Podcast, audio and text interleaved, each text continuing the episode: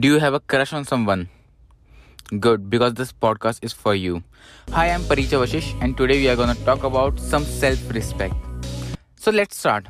If you have a crush on someone and you're not asking them out, then you're making a big, big mistake. If you like someone, then ask them out. It's simple. For example, you like a girl and you're talking to her for a week now. Then just ask her that would you like a cup of coffee with me? There is 99% of chances that she's gonna say no. But still you have to ask out. If you are in a friend zone then also ask out her. I know the chances for that are 100% no but you have to do it. Why? Because then you will be free from friend zone.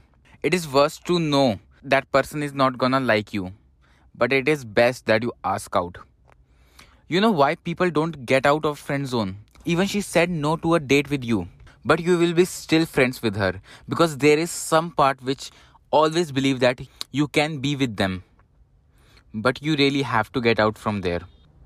If you can't respect yourself then you can't achieve anything in life. You can't expect someone else to respect you. Okay how do i know all this? Because in life i have also done few things where i lost respect from other person's side and i also lost self respect See, when you ask out someone and they say no, it hurts. I know that. And after that, you are still trying on the same person, then you are losing self respect. Please don't do that. There always be someone better for you. You just have to believe that you're gonna meet her somehow.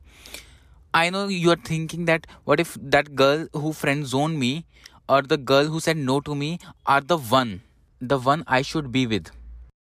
But the answer is no it's not like that. Because if you think that you should be with her then you would be. If she said no then you won't be.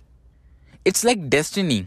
If you don't know what destiny is i tell you it's a thing that should happen no matter what. For example if you tried on many girls but you didn't find the one but after so many tries or breakups you actually found the one. It is destiny.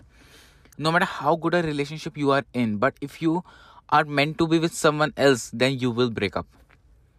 It's called destiny and it happens suddenly. You won't expect that.